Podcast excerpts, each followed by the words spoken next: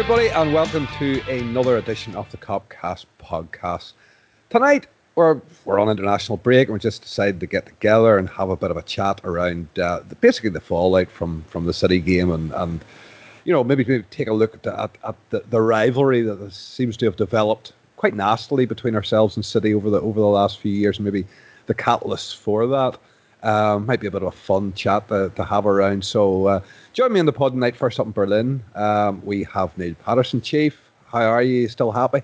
Oh, I yeah. I mean, it's sunk in properly now, and it's yeah, it's, it's been a, a good few days, kind of getting getting up to date with all the all the content from the various podcasts and whatnot, and uh, reveling a little bit in in being nine points clear of City. So all good for me. Uh, Dave Donning, Belfast. How are you, Dave? Are you still happy? Yes, delighted. I, I can't remember the last time I looked at the league table as much, to be honest. Just any time, it was like a couple of spare minutes to just pick up the league table and just think, ah, oh, it's not nice. It's not lovely. So, uh, so yeah, all all rosy with the world. Ah, not not a cloud in the sky. Well, literally for me, like at the moment we're in summer, not a, not a cloud in the sky. But listen, we'll, we'll get we'll get straight into it, and you know, Dave, you know, we've talked we've talked about this and we talked about a pre-pod and whatnot, and, and, and, this rivalry with City, as, as it stands today, has turned. It's, it's quite sour, um, and and historically, you know, like I've followed Liverpool for forty years. City were never on our radar. Um, they, they, you know, our our enemy's enemy were our friends. Basically, you know, they, they, they were United's rivals, so we we always went easy on them. But since the sort of advent of the money and so on, things have changed. They're now a major player. Um, well, the second best team in the league almost. Um, well, the league table will tell you they're fourth. Couldn't resist.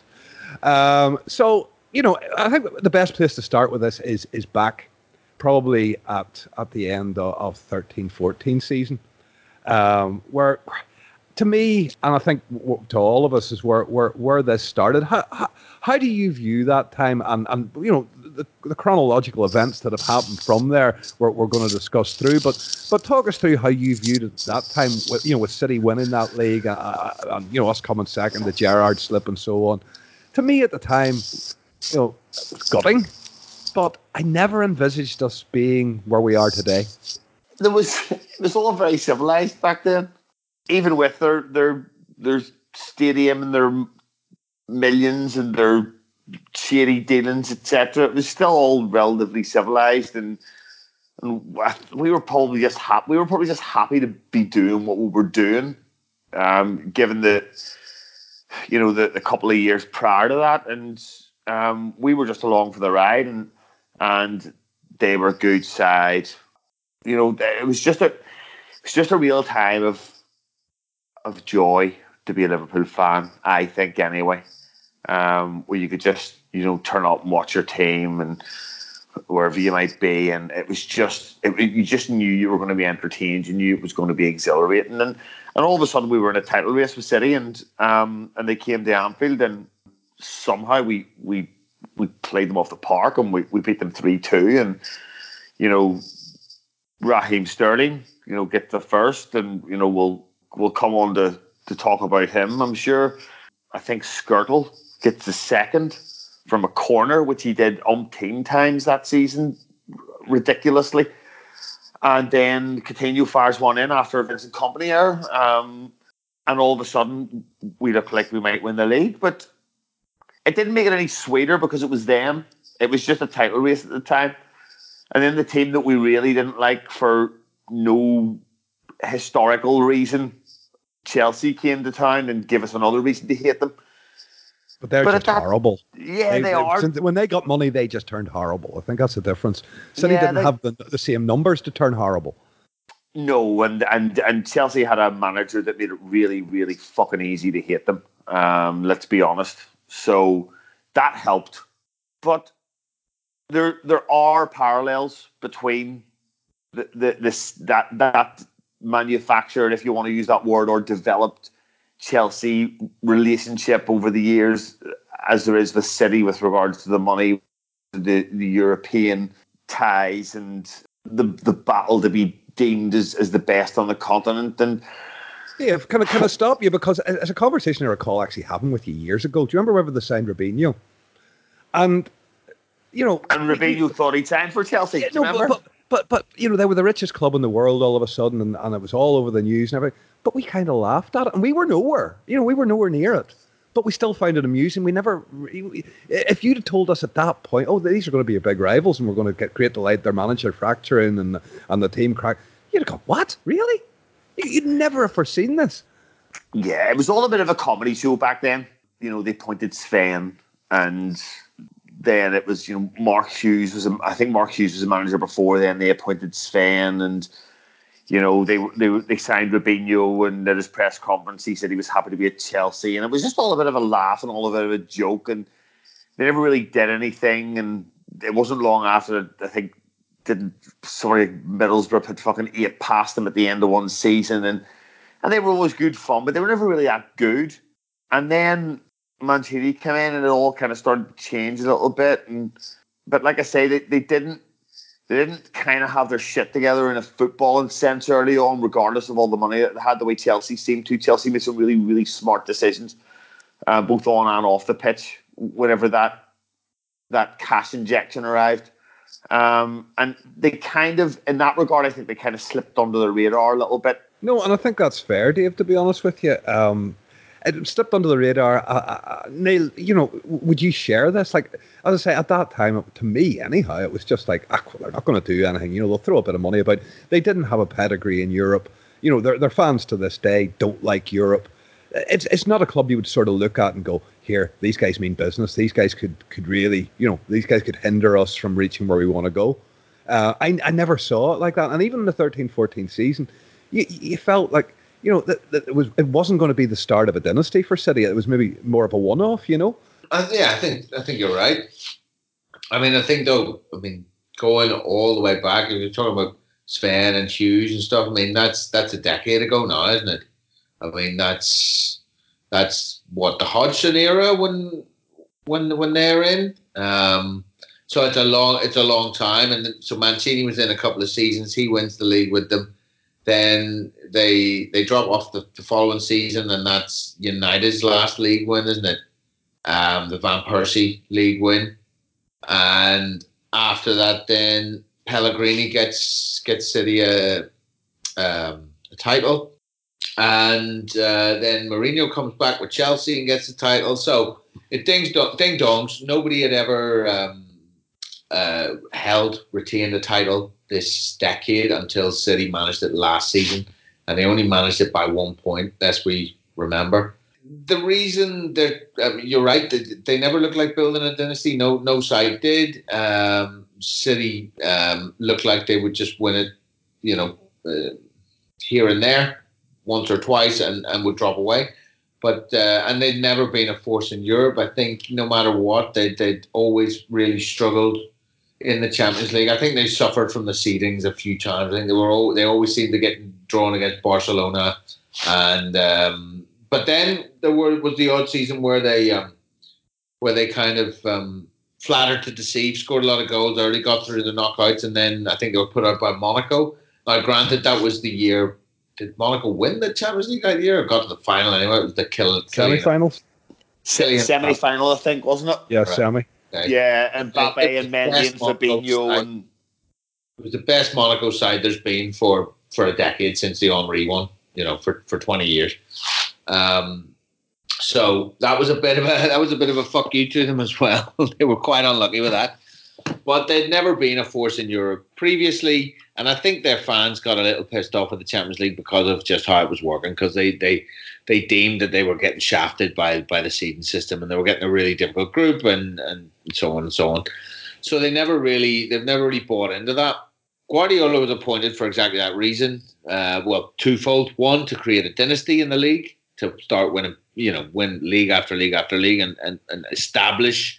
I think the owners at at City they're very much in line with, with the owners of PSG, and and they, they look at a Juventus and and the likes of that, and they want to put down a, a you know, they want to establish a an unstoppable juggernaut that just steamrollers that, that does a Bayern Munich, does a Juve, does a PSG, wins the league every year, no matter what. And if they don't win once in ten years, then they make sure that they come back and win the next ten. That's what they wanted, and um, I think, to be honest, unless w- w- without without us. That's what they would have gotten. Um, but they've all, he's also been brought in to deliver European success, and um, you know they haven't they haven't managed to do that yet. No matter how you look at it, whether they're unlucky or, or whatever, they still haven't managed to do that. So the rivalry is, is an interesting one. Uh, I mean, you talk about you know going all the way back, and would they would they bother us? Would we would we worry about them? I think it's it's only co- by virtue of the fact that their owners have, have kind of stuck around. You know, when, when big money comes in, you kind of think, how long is it going to be there for? What are they going to do with it? Is it really going to be that big? I mean, you look at Moshiri, for example, at Everton, and there was all this talk about his billions and what he's going to do, and, what, and they've been a, an absolute shit show. Um, so money doesn't always translate, and you know, I don't think anyone was fully aware of the scale, perhaps, of their absolute fucking endless wealth and what it would actually mean for a football club to be financed essentially by a state back then. Um, so they haven't gone away, is what I'm saying. And by virtue of the fact that we're a football club that has now decided to to remember its its core values of always striving to be the best, we naturally come into conflict with the richest club that's out there and the club that is desperate at the moment, desperate to try and create a, a, dynasty. So it's just it's a natural thing that's come together. But no, you couldn't have foreseen it because you couldn't have seen the, the paths that both clubs would have taken um, in that time. And it is it is a decade since they came in. So there's another point there, Neil, as well. You know, you talk about even when they, they, they pinched Raheem Sterling from us for 50 million. And, you know, we were doing pods at the time and you know we were upset about it. But at the end of the day, at that at that moment in time, fifty million seemed a lot of money for the player that they got. Now he's improved vastly. That we'll, we'll not talk about. But I'm talking about at that moment in time. Even that, in my opinion, I don't know what how you feel. I don't know how Dave feels. But even that wasn't like a declaration of war or you know causing problems we were, between the fans we, or, or the clubs. No, we were pissed off though. I mean, we yeah, were pissed off. That's fair. And and we, we were pissed off that we were pissed off at we were pissed off at Sterling though more yeah, so than we were City. pissed off at Sterling. But I'll tell you what, we were pissed off at Sterling. But he didn't he go? He didn't go after 13, 14, did he? He hung around. He hung around yeah. for what was it six months or a year? It was the, uh, it was the year, yeah. Yeah, he, he, he gave the, the interview to the BBC we had a yeah, but we had a shit season, and he was treated really badly by the club. I don't care what anyone says. They were offering him a contract at thirty grand a week, and there was Man City, and he was one of our best players, not only in the previous season but also in the following season where we weren't that good. He was a 18, 19 year old kid, and we were trying to rely on him to lead the line and, and do all this fucking mad shit that he'd never done. wasn't his position. We ended up playing him at right wing back and shoehorning him in all over the place. Rodgers had lost the plot. Everybody then. played right wing back, to be fair. Oh, absolutely. Even Bobby. Sterling there, really? What the hell are you doing? So anyway, we treated him badly. The man, he must have felt that the manager didn't really know what he was doing at that point, and he was playing him all over the place. He also must have felt that you know this is a, a huge club that's the best, the, the club that's going to win things. And let's be honest, Liverpool at that point, with objective glasses on, was a shit proposition compared to Man City. So he's gone there anyway. But it didn't really. The why I'm sort of bringing that up and that it was a year later is because if he'd have gone there at the end of 13 14, I think it would have been a, a, a kick in the balls for us. And I think we would have been pissed off because he'd gone to City. But because it was a season later and we'd finished, I don't know, sixth or something, and City hadn't even won the league, I think that's the, the following season because they didn't retain the title. So Chelsea must have won the league that year or whatever. Or, you know, United won the league, I think. I don't know. Someone, someone did. Not them, anyway.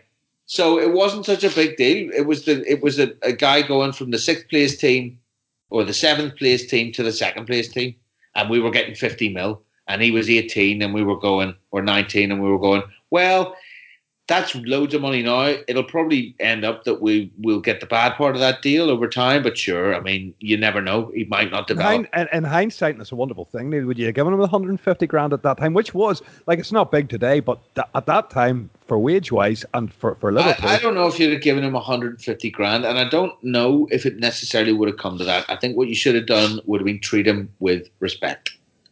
Treat him with respect be honest with him. Don't offer him a fucking youth contract when he's your best player and you're fucking relying on him to do stuff that you shouldn't be relying on an 18 year old to do.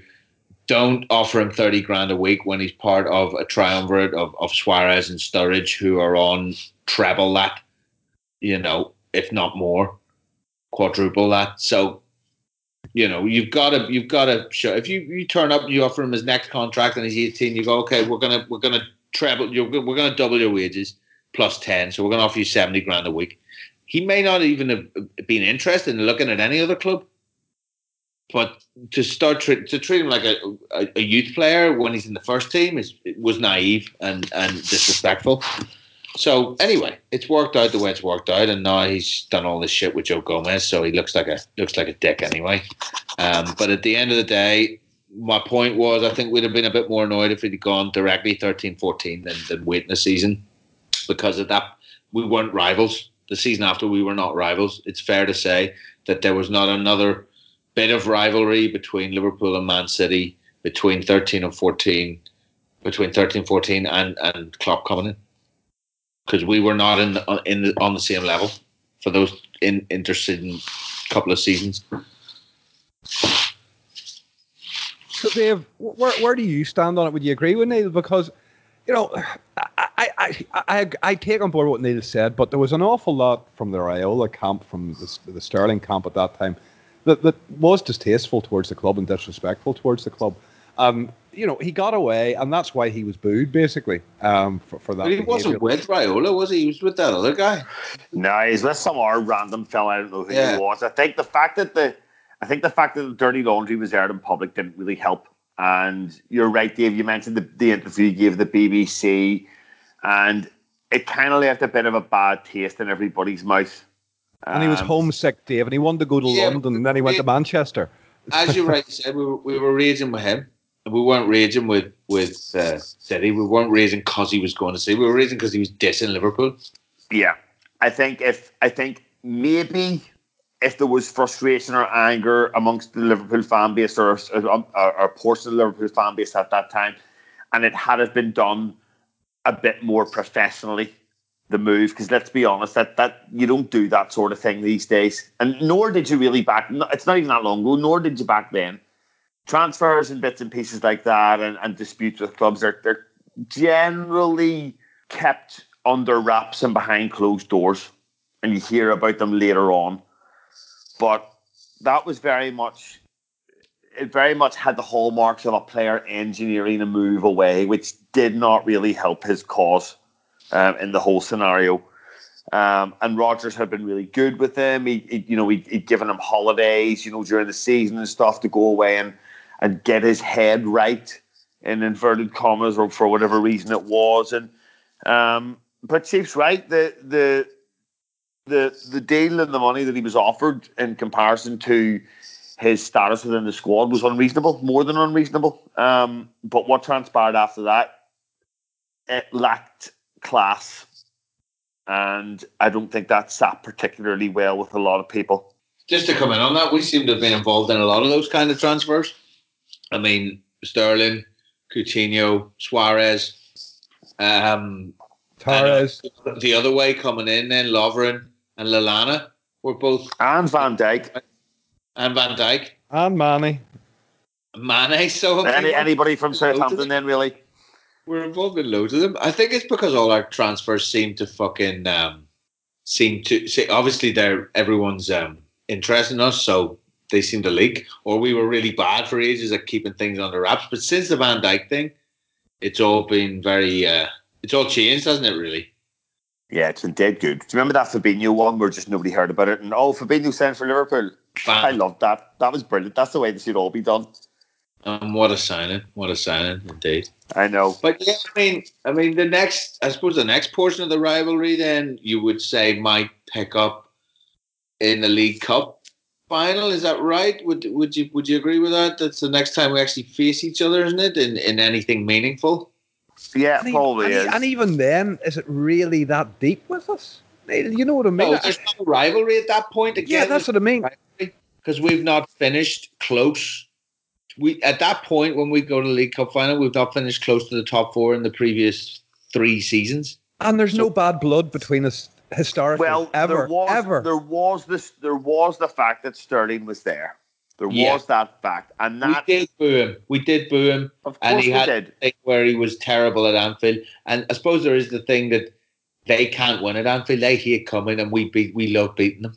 So that's I suppose plays That's in perfectly on- natural. on their side, but on their natural. side, I mean, we're looking at it from our point of view because we've always because I don't know because they historically weren't a rival. And then for ages they they were just finishing higher than us, so we weren't real, really rivals in the league. But also because we we've generally battered them every time they've come to Anfield for the last twenty years or more. And a lot of times we've gone there as well. You know, Yeah, and they just don't have a good record against us. They Didn't, don't that, like didn't Andy Carroll score a hat trick against them? If I recall, Carroll scored two one year. Fucking at Lallana scored against them. We beat them three or something. Torres had a hat trick at, at was it Maine Road? Oh, it would have been, would have been the Etihad, probably. Yeah.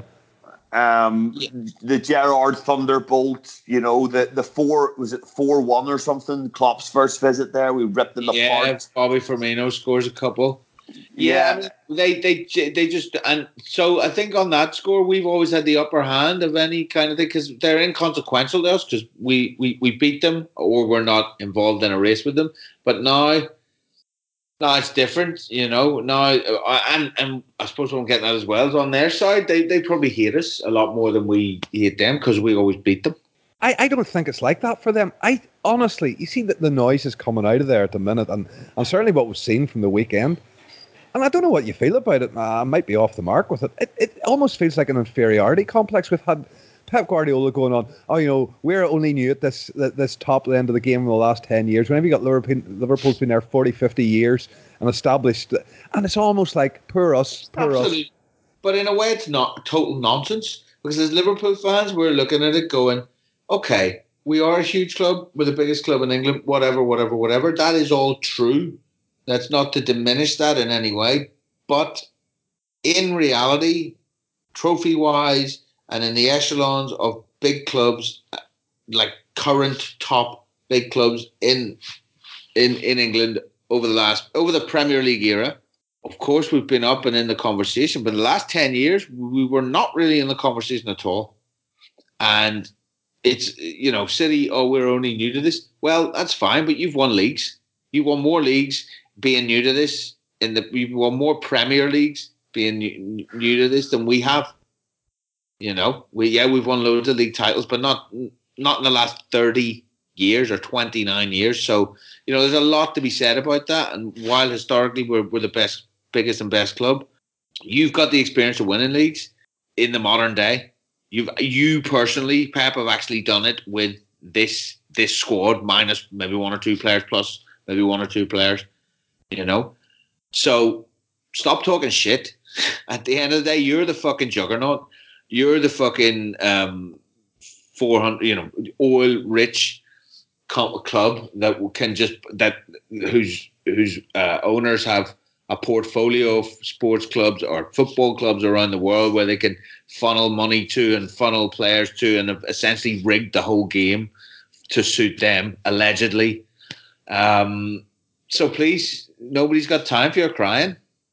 Just like nobody's got time for But, Vincent. but the injustice of the weekend, Neil, Right, against all those other injustices that they have, you know. yeah, exactly. It's not poor you. You're not poor you. You've got every possible advantage here. What you're doing is you're coming up against a, a team and a manager that you don't know how to deal with, and that's and that's what is coming down to. We're the best uh, two teams out there, and they should they we shouldn't even be in the conversation. The two of us should not be in the conversation. They should be streets ahead with the resources they have, with the backing they have, with the so-called best manager in the world, with all conditions favouring them. They should be streets ahead, and we've just and other teams have this have basically sat back. Other clubs, other owners have said, "Yep, yeah, we can't compete. That's fine. Let Guardiola do that for the next four or five seasons, and then he'll fuck off, and then we we can have our league back." But not Klopp. Klopp's built the team, and Liverpool have built the team that can match them and better them, and Guardiola and City do not have the answers, and that's why you see them exploding like they are. That's why you see Sterling squaring up to, to Joe Gomez. It's a bit it's a bit little dog big dog thing there, isn't it? Um, doesn't make him look good, very unprofessional, and and it just shows how much we as a club are in their heads. Absolutely, and you know, Dave, we've talked about that final again. There's no catalyst for for any sort of hatred or, or tribalism to come from it you know, at the end of the day, we were underdogs in that. We, we were beaten in the penalty shootout. It was unlucky. Um, but at the end of the day, we were beaten by what we would have saw at that time the better team, and we we were sore about it, but one that sore. And you know, we, we trundle forward, and, and really, to me, to, in, in my mind, the biggest sort of explosion really was the, the, the Kopparberg bottle. You know, and, and, and that seemed to, to change you know, okay, we've talked about the Pep and and and, and Klopp rivalry, but they've always managed to keep that, and uh, especially in public, very amicable, very respectful, total and utter respect flowing both ways. But you know, we're seeing the, that, that, that fracturing now as well. They're trying their best to keep a lid on it, but there's no love lost there either. But I think you know we, we, we've trundled all our way forward here on, on potential things that could have could have caused this. To me, the thing that really started the but once we got them in Europe, Europe's our ground. You know, you talk about English clubs. Europe, you think Europe, you think Liverpool. I'm sorry, I, I, you know, maybe people from other clubs disagree, but you, the majority of people in, in, in Britain who have grown up, especially my, you think of, of Europe, it's synonymous with, with the word Liverpool. You know, we're the most successful club at it, uh, and and certainly, you know, in, in in many decades as well. It's not just been isolated. Whereas they don't have that. So they were coming to play us in a, in a European Cup quarter final where we in Europe, it's, it's almost our right to, to, to, to, to, to win at Anfield there. And, and, rightly so. It's one of the few things, one of the few standards that wasn't eroded. Like BR did his best to fucking erode it, but it, thankfully it survived. But that was where maybe we became a little more. You know, they, they were coming in Europe where we could beat them, we could put them, put them out of there. Um, you know, we knew they'd lost them in the league, but we could, we could, you know, the, the, the league won by that stage, but we knew that we could cause them damage. And I think that that is where, you know, the touch paper was lit. Ah, you're probably right, Dave. That Kopparberg bottle has a lot to answer for, doesn't it? Abs- absolutely, it does. You know, such an inanimate object causing such discourse.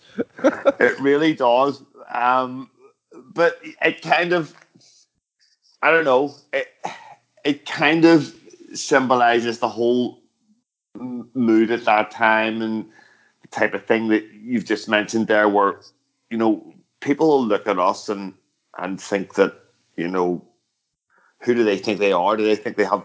Do they think they have some right to win this Euro, the, the European Cup? Do they think they they have some sort of entitlement to, to European competition? And well, do you know what? We yeah, we fucking do. You know, you can't argue with the trophies. You can't argue with the history. You can't argue with the recent performances. You know, um, that's just the way it is. And some people might not, might not like that. And it's the same at Real Madrid and it's the same at AC Milan. They all look at themselves and go, "Well, that that's where we belong." And and as fans, we felt like that. And it was a little bit Chelsea 2000 and 2005 when when these fucking money rich, manufactured, what we deem plastic clubs rocks up, um, thinking that they can turn us over on their own ground. And, you know, that reception, take the Kopparberg bottle aside, like that was, I don't know, I don't know when you'll see anything like that again. It's, that's obviously, you know, hindered how that's going to look because of how it ended out depending well, on it, it, was it was hunger from us, Dave. We hadn't won anything. It was been at anything for so long. And you know, it's the one time, and I, I, always say this about Anfield, and that's why I used to go to the European nights more than I went to a league game. Because yeah, as a spectator, you actually feel that you have an influence on the game. You can, your voice can make a difference in, in that place on on, a, on a European night. Well, that's it, and we we're we're we're the underdogs. Then let, let's let's let's make no bones about this. We're the underdogs there. You know, we we just about qualified for the Champions League that year. but in Europe, we're phenomenal, and they show up, and on paper they expect to win and they expect to beat us. But actually, if you take a look at it, they hate coming to Anfield, and from what happened outside the stadium. But they may, they, may, they maybe believe the Guardiola effect would, would redress the balance of Anfield. Maybe they did, but that there's no one can redress any balance when it comes to Anfield, and, and many have come and, and tried and failed and failed miserably, um, time and time and time again. And and as we saw last Sunday, you know, it's still no different than that with them, and they just can't seem to work it out. That really that really stepped it up a notch with regards to the and, and I think this is you know, we get to the crux of the issue. This supposed rivalry is very much well, was very much off field until it kind of spilled over there recently. Um, and then you had the, you know, after that, I don't know, the the the, the song on the bu- or the song on the bus seemed to cause huge problems as well. Also, Neil, you know, Dave makes the point there. I, I don't think the song really had that much. It, it didn't help. Um, you, you know, sorry. It's another. It's another straw, Dave. It's another really, nail in the coffin. And I know you. They sang a song about us, didn't they? Yeah. Yeah. Battered in the streets and all that shit, and um, got Just beaten in Madrid and all this kind of carry on. Now, now, what I, what I do think, I think that maybe annoyed and, and, and riled our players maybe more than it did us because you know I think for a lot of Liverpool fans sort of looked at and because it's City, you sort of laugh at it, you know. Yeah, well, there's a lot of social media anger on it, and again, this this rivalry is kind of born out of social media as much as it is anything else, and it was just something else. It was just another stone to throw. Do you know what I mean? It was another stone to throw from one side to the other, and I I I just feel that certainly off the pitch, there's been there's been things. I think, in all honesty, you want to see the, the real root of the rivalry. You strip, you can strip it down. It's been a collision course between Guardiola and Klopp, and it was inevitable as soon as Klopp came to the Premier League that that's what would happen because it was inevitable that Liverpool would would challenge Man City, and just like you mentioned already, Dave, Chelsea uh, in 2005 that was as much about Mourinho and Benitez as it was about Liverpool and Chelsea. And the rivalry between us over the next few years was was, was the same. I mean, I know Mourinho only lasted until 2007, but the rivalry between us was never as fierce as it was uh, in those years. You know, 2005, 2004, 5 to 2007 was really the um, the absolute fever pitch of that rivalry, and it was born out of the hatred and rivalry between those managers, which began with a little bit of respect but quickly deteriorated. And it's the same with these two. These two are the absolute best. I think there's no doubt. I think you look around the world, there's no doubt that these two are, are head and shoulders above. Um, they're at the very top of their game. And when you've got, and it's the same with their teams, they've made them that way in their own image and they want to be the best and they don't deal well with um, with not being the best and with rivals. So eventually, when you've got such competitors and such elite um, managers and players, you're going to end up with with a, with a simmering rivalry. Especially when they they seem inevitably to, to be on a collision course in, in all competitions, because they are the two best. So they're going to end up playing each other at some point. You would imagine. I mean, we ended up in the Champions League, and I think you're absolutely right. That was a big um, a big part of it, a big a big uh, upping in the stakes, shall we say? Of course, it was. They came to Anfield and got absolutely humiliated, and then not only that, we went to we went to their place and beat them again. So you know, uh, they they were taught a lesson. Everyone was saying City had beaten us in the league, hadn't they? Wasn't that the five 0 year? That was the year that Mané got sent off. That was the, the first exactly. game, I think, November time. They hammered us in the league, and we were a bit humiliated for that. But every, you know, a lot of we were all saying, yeah, this is Europe. You you you haven't played this in Europe. You come to Anfield and we'll see. And exactly that happened. We completely destroyed them. And they couldn't handle it. They'd never been in that position. And that was a rude awakening for them because that was the first real, real thumping they got under Guardiola. And they realized then that uh, yeah, that they were not invincible, and and from then that that rivalry has grown. I mean, Guardiola would love to be infallible. He's so meticulous. He's so intense. He, everything is is planned and drilled and organized down to the very last. And he would love to be infallible. He strives to be infallible. He strives for perfection. And when you've got that nemesis, that that kind of fucker who won't go away, who just keeps coming back and and you know needling you and getting you know get, getting They- one uh, up. you, you- you're talking about that. I don't know whether you saw the video at the, at the UEFA managers thing where, where Klopp was talking to the press and they asked him to, did he speak to Pep, Pepe Guardiola and he, and he and he made fun of the situation. He made light of the situation. He didn't. He said, "Of course, I spoke to him," and and then he went, "Look, here he's coming. Pep Guardiola's coming," and, and he ran away. So Pep Guardiola comes around that that those that curtain or, or the, the the the panel to a, a group of journalists in fits of hysterics, and he's just heard his name. That can this man's Can't already mentally That- no. This man's already mentally fragile. What the fuck? Well, exactly. I mean, you know what I mean. There, there you is- t- you tell me Klopp didn't know what he was doing there. Of course, there's a personal rivalry there, and there's banter going on, and there's there's needling going on, and there's, you know, people don't like it. That that's it's professional rivalry, and they both want to be the best. I don't know whether you agree, Chief, but this this kind of there was a lot of respect and almost friendship between the two of them. I don't And think then then, but but definitely respect. Yeah, definitely. a lot of And- respect. and this this thing happened after they after their their treble when they won the treble and then he Pep got asked a question afterwards about Liverpool payments and or something. No, it was about payments to payments to um, certain players, um, like underhand payments from him, Not in the books. off uh, the books payments, etc. And and he questioned: is, is we've we've just won a treble? Is this the day that you asked? This is these are the questions you come to ask me for. And during that final as well, a- a fan had burst into the the press room and started shouting about people writing about Mo Salah in the back pages, and that for me that kind of signified this this I psychological anguish that the whole club seems to be suffering from at the minute.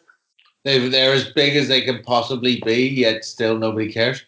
No, Like, because it it- is rather demeaning to, to win a treble is. and nobody to give a shit. Now, look, they don't have the fa- uh, They just literally don't have the number of fans. They don't have the worldwide base that we're seeing with with with the. You know, you're talking about Neil being the big big clubs. Those big big clubs have global followings, loyal global followings. City have a few few few hangers on us in the Middle East who can afford to fly across once in a while. That, that's great, but they don't. And and the thing that annoys me most is historically, City fans used to be great. I used to love conversing with City fans, but the new breed of them seem rather more toxic. Well, you would imagine so because of the new breed in inverted commas has probably only known six, relative success, at least Premier League football, and for the most part, um, competing at the top. Um, so they don't, you know, and, and if you're talking about fans from not from the city, then they've certainly, you know, ne- probably never even heard of Maine Road, never mind being there. So um, they've only known the Etihad years, shall we say. Um, and maybe before that wasn't Thaksin Shinawatra the owner for a while, so the, the Thailand years. Uh, It's awesome. You always get a ticket, Neil. Always get a ticket. Yeah, well, it's it's it's a big stadium and they're not sold out. They don't have that many fans. The fans aren't that. I mean, don't seem to be anyway. That that hardcore. That they they as as we've mentioned, very very few turned out for any kind of victory parade, even though they won the domestic treble. And at the same time, none of them give a fuck about Europe, as was mentioned earlier. So what do they care about? What are they in it for? Um, and if you play for a, a club like that, then it must be a little bit. Uh, a little bit soul destroying at the end of it all when you put all that work in and you uh, yeah okay you, you make the personal achievement and you know professional achievement you win your medals and stuff but where's the adulation where's the recognition where's the where are the victory parades where, where are the parties where you know in that sense i mean where's the where's the jubilation and i think that's it i think uh, football i don't know i think traditionally, if, you play for a top team you, you do the best you can do and win the things that you, you can win, you kind of it goes with the territory to be loved a little bit, doesn't it? and then there- get it. But I don't really know, but I, I think you're absolutely right. The, there is an inferiority complex there, which is funny, even with what Guardiola is saying that you mentioned earlier. Oh, we're new boys and all that kind of rubbish. It smacks of this kind of. Yeah, we've this, been fu- this uh, to me it, hard done by in some way. This no, we've been found out. We've been found out that we're not this. We're, we're not a, a heavyweight of Europe. We're not a global. Well, it's a it's a, na- it's a narrative he's trying to push though now, isn't it? It's a narrative he's trying to push, and he did it after the game at Anfield. He said that you know this is the best I've ever seen my team play in a really difficult stadium, and, and this is what we need to do now. And you know, it, it, it, it's as though that it's as though that they were going into that game as the underdogs. Exactly, which is crazy. Grasping, you know, as if as if they've gone up against a, you know, that's something that you would imagine like an Allardyce would say. It's something you hear from like an FA Cup fourth round match. Yeah, it's not what you expect. The fuck, the reign don't need to swear there. The reigning Premier League champions, the two two in a row, the you know, going for a hat trick, the best manager in the world, inverted commas, the most expensive squad in the league. The treble holders, lest we forget. Yeah, exactly you don't go into that game as, as underdogs. You're not underdogs. You're favourites. In fact, the bookies had them as favourites. Liverpool were seven to four. City were six to four. As we got the kickoff, the odds changed and fluctuated a little bit over the days. But as we approached kickoff, City came into favourites, which was bizarre. Uh, but they did, and uh, they got uh, roundly and soundly beaten. Um, but they shouldn't have been. I think a lot of that's to do with, with the way they psychologically approach the game. I think the, the fact that they often have their big players often have poor games against us is again to do with their psychological preparation for the game. I don't think. I, I mean, while Guardiola is a top, top, top, top manager and probably the best, one of the best certainly. He does have a little mental block here and there, and one of certainly, them is, certainly doesn't react well to pressure. Uh, he doesn't like pressure because he likes to be out of sight. He likes to control everything and everything to go. I think the thing is, he rarely has experienced pressure in his career. Mm. He doesn't have a lot of experience to draw from. Generally, you know, nine times. I would have thought 10, last season would have been a learning experience for him for this season, well, then, Dave. Maybe, but again, if if you're not used to that, that can only take so much out of you and can only take so much out of your players. You know, he's used to running around beating teams three and four and five and six and seven and eight and nine. You know, week in week out, where he just sits back and, and just watches everything that he's done on the training ground come come to fruition. But actually, when it doesn't come to fruition, he feels the pressure. But it doesn't happen it, that often. Is it perhaps because he's he's always been yeah too much at the top, and it, I think you think of his playing career as well. Mm-hmm. So at the very, very top. What life experience does he have? I mean, I think that's really the question. What what what experience of hardship does he have? What experience of, of things not going according to plan does he have to draw from? Outside of football, inside of because inside of football he certainly doesn't, as you mentioned, he doesn't doesn't have much, and that can often be the case for people who need everything to be perfect. As soon as something isn't, then everything goes tits up and they don't really uh, they can't, they can't react to things. They, they they can't really work under pressure. And and City are a bit like that when things aren't going well for them in a game. I think we mentioned this before. They they can't adapt to the game. This is the complete opposite to Klopp who has had a fairly unsuccessful football career footballing career yeah yeah it's it struggled to to probably you know earn a decent living coming to uh, been in relegation fights, failed multiple times and gaining promotion and then finally doing it. And what you see again is that pattern of whenever he fails, it makes him better. And whenever he fails, it makes him better. And with Klopp or with, with Guardiola, almost the opposite seems to happen. Yeah, when he fails with, it, he begins to doubt himself and he, he loses faith. Yeah, whenever he hits a bump in the road, there's another one comes shortly after, and another comes shortly after, and you know th- this is this shows potentially why you know there's this. I think in his first season, it was really easy for him to point at what wasn't working. What wasn't working? I didn't have this player. I didn't have that player. You know, I don't have the squad. I need fucking five hundred million squillion pounds. no, he needs another hundred million apparently in January too. Well, Dave. yeah, but again, but but but that is, but that, but again, that is his answer, and that is the that is that is the answer to the question that he's asked before. Every time he's asked this question before, that is the answer. But actually, what you've seen with Klopp is that he builds from the bottom up, whereas was Guardiola starts from the top, and and when he starts to decline, that's for him. That's not sustainable because he doesn't know how to find that way back up again. He never has had to. He's never tried to. He's never wanted No. to. He's a one-sided manager. And to be fair, he's never needed to, based on how he's managed his career. Well, absolutely, because he's done well enough, and he's well, he's, he's certainly won enough titles at his club. I mean, I think to be honest, at Bayern, he left with a with a little bit of a, a little bit of a feeling that he hadn't done what he was meant to do, which was He said he would go back, didn't he, Neil, someday to, to, to Germany because it was unfinished business. I think. Well, there's, there's potential there because he didn't do the Champions League, uh, but he had them winning the league. He had them win the leagues by February. I mean, they absolutely destroyed the leagues when he was there. You know, he's that's what he's done. He's, he's won. He wins titles, but then that's it. He wins three or four. And Barcelona, he won a couple of um, Champions Leagues as well, and that's it. He goes right. I'm done. I've, I've got you six trophies. Create them off. Deal with what I've left behind, and he's not like a, like I said the other time. He's not a scorched earth like Mourinho or anything, but he's not really interested in regenerating or what comes next or how do I uh, succession plan here. It's very much a deal with a squad in the short term, get an amount of success, a, a large amount of success in three or four seasons, and then And move walk. on and walk. And do you know what? It's it's funny you say that.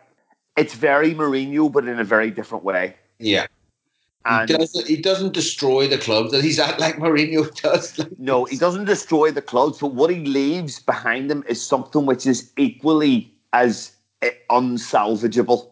Yeah. And broken and, and Broken. physically broken. Maybe I think is what you're looking for there. and mentally unable to really attain the heights that they, they had under him. Because Yeah, and what? Yeah, absolutely. But what what he also leaves behind him is a structure that is so specific to him that when another manager comes in, it needs to be ripped up and started from scratch. It's not. It's not that typical German Continuity model, if plan, you will. yeah. yeah, where where literally a manager is just dropped in and dropped out. Um, of this, he's just one. He's just one cog in this machine. Guardiola is the machine, and everything is built around him. well, there's and- an argument to say that Bayern have still not recovered from Guardiola. there's a significant there's an argument to say that um, Barcelona has still not Barcelona. You recovered. took words out of my mouth, Dave. You know, Yeah, and Chris- and Chris the, would w- look at it. absolutely, and and when when um, Vilanova was there, he was a natural successor. He was part of his backroom staff, and and it was fairly seamless handover. But you know, unfortunately, you know what happened to to Vilanova um, ended his career prematurely, and and then it was kind of clutching at straws because they didn't know where to go from there. And now what we have is is a Barcelona side that are they're everything that they vilified Real Madrid for being. They're a galactic club. everything they, they didn't want to be, and and this is what They're I, everything. They everything they prided themselves on not being Yeah. when Guardiola was there. and I and I think I think he's a little bit to blame for that. I mean, it, I think he's to blame, but but kind of indirectly or directly, but but accidentally in a way. Yeah, it's a failure for the board to react to what happened afterwards. Yeah, and it's the same at Bayern Munich. That's exactly what's happened there.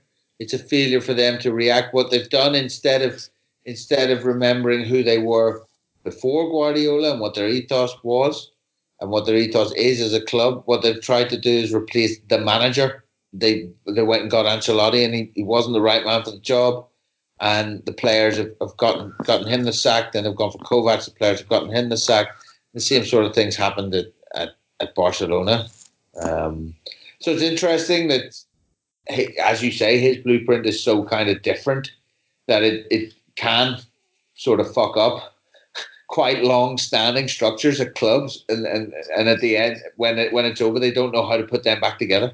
Yeah, at the minute doesn't at the minute doesn't look like he's going to be able to put himself back together, Dave.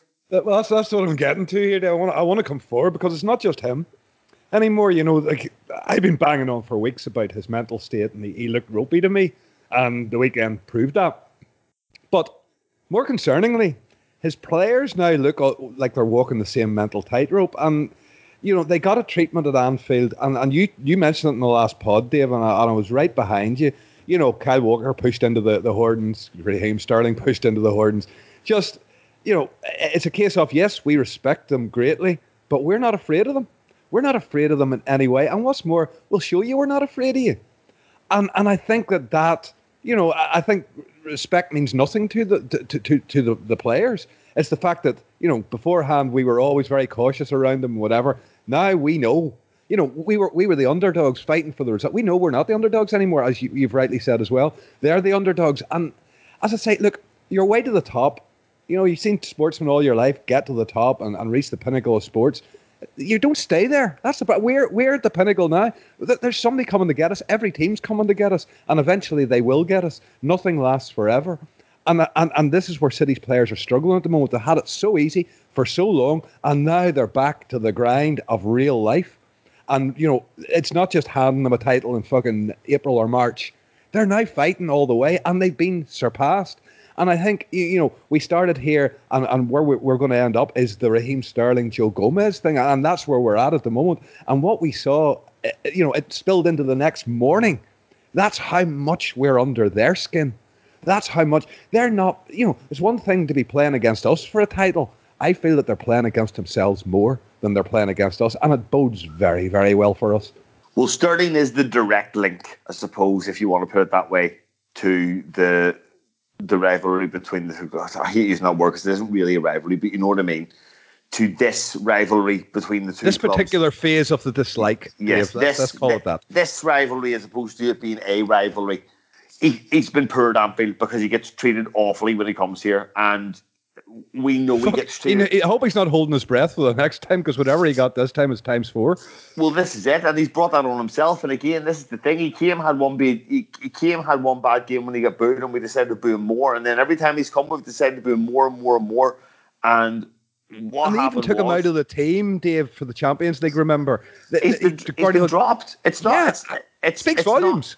Not, and you know, this is this is a player who's reached fucking unbelievable levels of performance over the last couple of years, like unreal. Severe lack of character.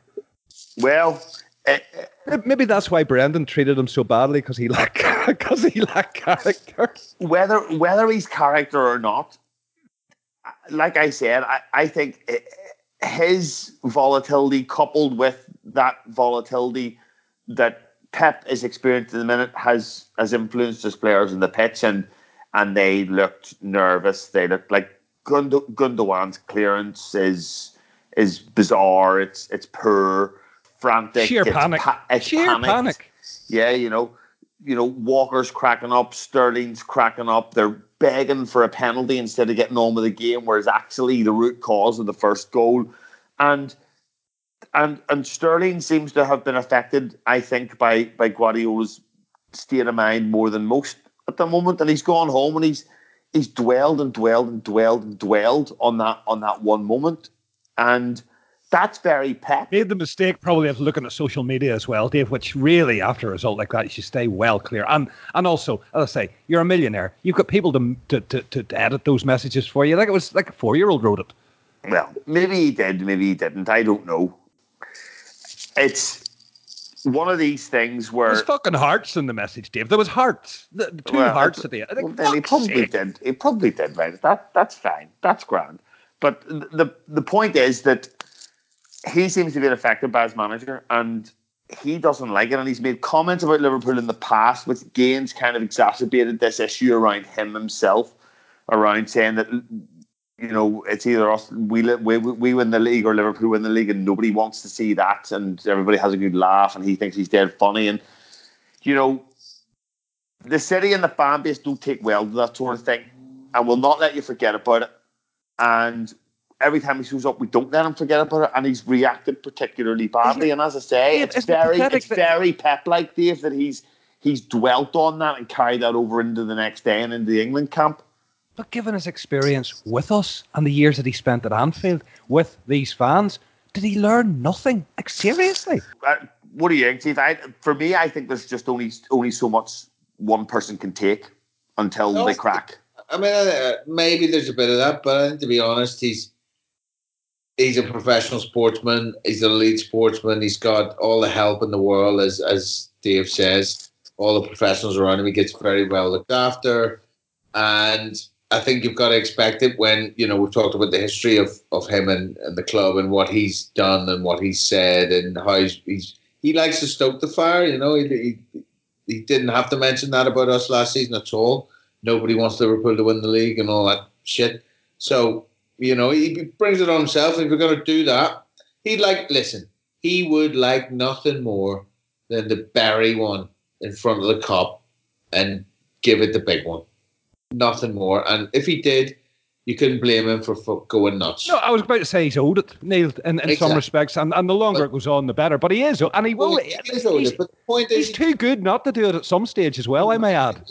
he might at some point, but he's had a stinker again the other day. I, I heard people trying to tell me he had a great game. Maybe, but not in the final third. He didn't. Not in the box. He's missed It's two his best game in a City shirt at Anfield, but that doesn't Yeah, that doesn't mean a but lot. he was still poor by his normal standards. He's missed. That's not a high bar. a, yeah, it is a high bar, but he's what? No, Oh, his usual standards, bar. Anfield standards, isn't a high bar. Not by his Anfield standards. I, I know what you're getting at, but that's what I mean. He, he's not managed it yet, and it's been a long time now. It's five seasons. He must have been at Anfield plenty because obviously he's been in, in, in the Champions League as well. It's not getting any better for him, to be honest. It's one of those things. He's got a mental block with Liverpool. You can see that. Uh, Guardiola's got a mental block with, with Liverpool and, and Klopp. City have got a mental block in general with Anfield. So as far as a rivalry between us or a fight between us for the top of the of the league, yeah, they won it last year, but you you might say that you'd fancy us. The odds are probably with us. They have the problems with us as opposed to we with them this this time around. And this time around, you'd probably say it's likely to swing the other way, and, and we'll we'll uh, get the upper hand. And right now, that's what it looks like. And long may it continue. And the more that they want to stoke this up and and and and make it about us, the more that's it's just going to wind them up. I don't think we really give them too many second thoughts. I think No, I- Klopp's I No, it's with funny you say that, Chief. It's like it's like they're winding themselves up nearly, isn't it? Yeah. they're get they're in their own heads about us. Yeah. Like we know, we know the size of challenge. We know exactly what they are. We know exactly what they've invested. We know exactly what what, what they're probably going to do the rest of the season. But we're doing it too, and we're we're better at it. So what have we got to fear from them? Well, at this point, they are their form is, is, is also poor for by their standards, not by any other team standards, but by their standards. Look at the points they've dropped already, and they've, they've, they their comparison to last season is also down quite significantly on the same same sort of games played. They they know that as well. You know, they know they're not they're not hitting the standards. They know they've come to Liverpool, and last season they've got the draw there and been unlucky not to not to come out with a win. You'd probably have to say. And this season they've been embarrassed, and Sterling's literally been embarrassed. You know, you'd imagine he was taking a massive beamer there when Joe Gomez lifted him up and, and set him in his place, like because he was he was schooled most of the day, and he's, he he has a little bit of luck against Trent at the start, and in the end he's um, he's having to throw himself to the ground uh, to try and get a penalty. In So, the end, he's uh, 3 1 down, he's diving for penalties, and then essentially what Joe Gomez does is he emasculates him in front of Yeah, the entire nation. literally emasculate, yeah, not literally, but but absolutely emasculates him in front in front of the crowd, in, in front of He, he, he was he was confronted by an angry little man. And he set him out of the way. I don't see any problem in that myself. But yeah, it's total emasculation to be lifted up like that and just set down. It's like you're made rendered completely helpless. It it really is. It's like you know, yes, get over there, little man. But, And but it's like, completely patronising and completely.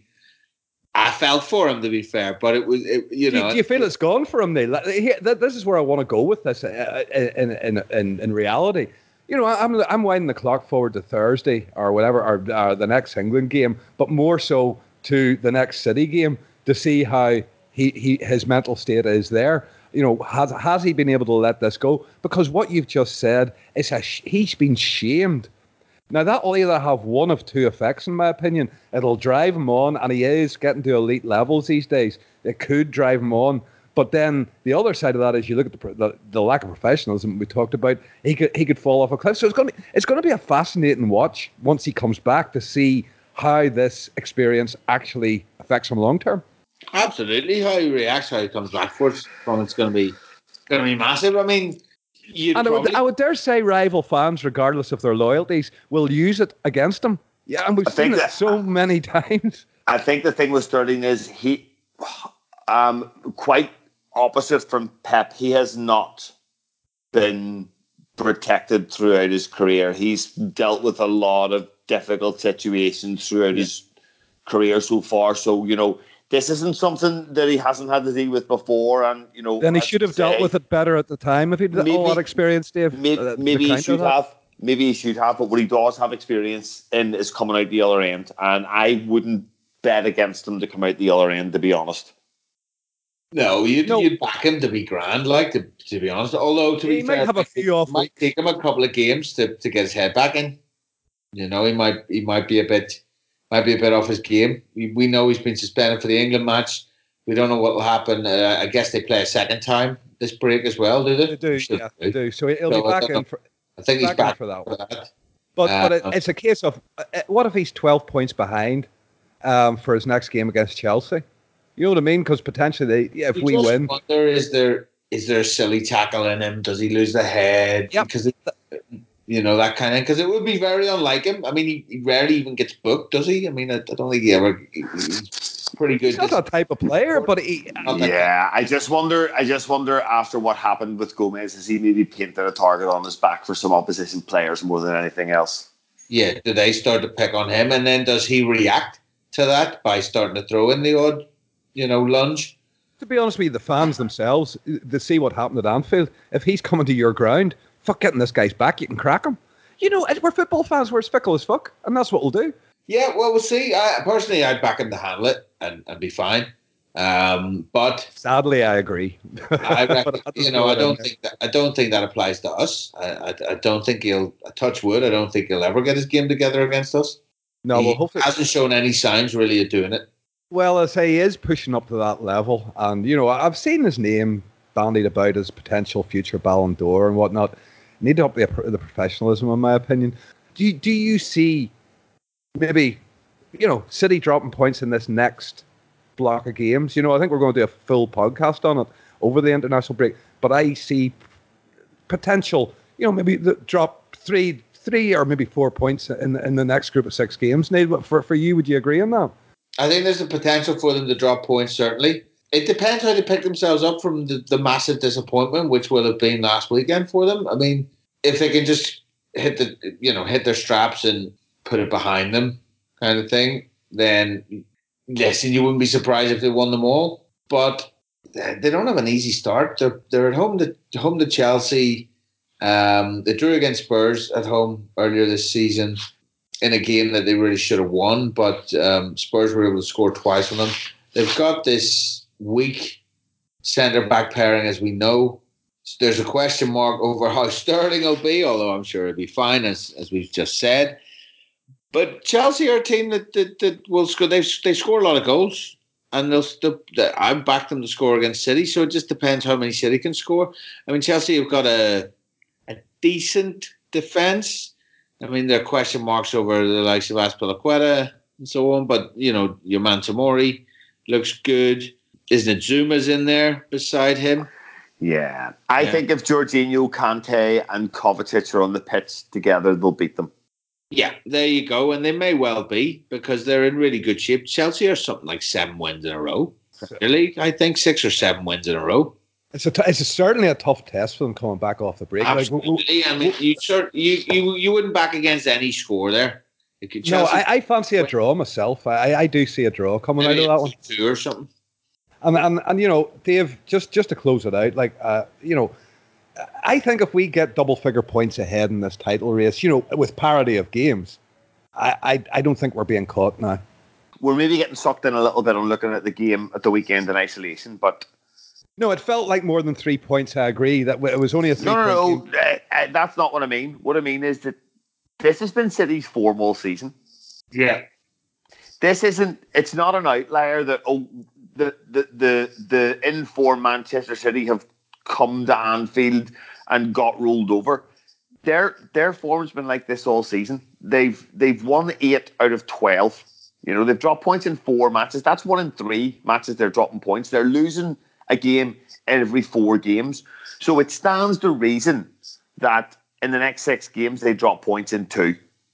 It stands to reason, particularly given the fixtures that they have in comparison to the fixtures that they've played. So I'm going to look at it that way logically because, as Chief and I talked about, you know, the other week, to look at the City Liverpool game logically, Liverpool should win that game based on all of the narrative around it and all of the all of the, circumstances around it. And it's the same this way. Chiefs mentioned them, you know, the the the issues at the back, the the centre back pairing, um, Sterling's potential issue. I think they're still struggling a little bit in midfield. I think Gundogan, to be honest, has been shite. I think he's a real weak link there, to be honest, particularly from what's, what I saw on Sunday. Happening? And what's happening with Ederson? Is, is he going to be back? Because Bravo's an issue. Yeah, absolutely, absolutely. So I'm going to look at it logically in that regard, and I'm going to say that this is not this is not a problem that Manchester City, whatever the whatever problem it is they're experiencing at the minute, this is not a problem that can be fixed in over an international break. And if anything, after Sunday, we've just made the problem worse. But uh, we'll leave it there. Listen, thank you as always for your time, guys. It's always a pleasure talking to you. Always fun doing these pods, and especially after being such an, in such a good position now. And also, thank you to the listener. I'll say we'll hopefully have another couple of pods for you over the international break, keep you up to speed with what's going on and a couple of different ideas that we've got. And um, I'll say just thanks for listening. So until the next one, whenever that may be, just I get one last thanks, and it's good nights from us and up the fucking Reds.